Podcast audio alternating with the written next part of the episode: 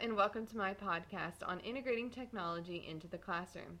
My name is Erin Schmidt, and today I'm going to list three ways we could integrate technology into any classroom. The first way we could integrate technology would be through the use of audiobooks. We could use audiobooks to help students who have trouble reading or just to make the task of reading a book more engaging. Students could listen to an audiobook and also follow along with a hard copy of the book so that we ensure that they're getting correct pronunciation and learning vocabulary words that they might not have known. Another thing we could use in the classroom would be Skype.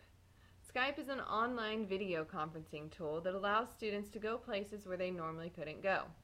Students could interview a scientist and be able to view a science lab behind the scientist, or students could interview someone from another culture to see the differences between their culture and that of another person.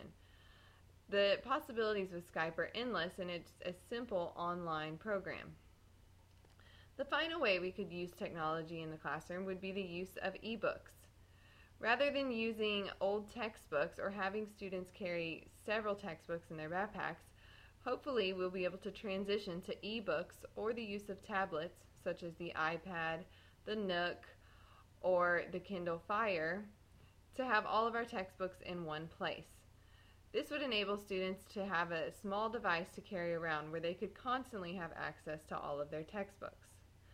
These are just some of the ways that we could integrate technology into the classroom, and I hope to give you more ways in the future.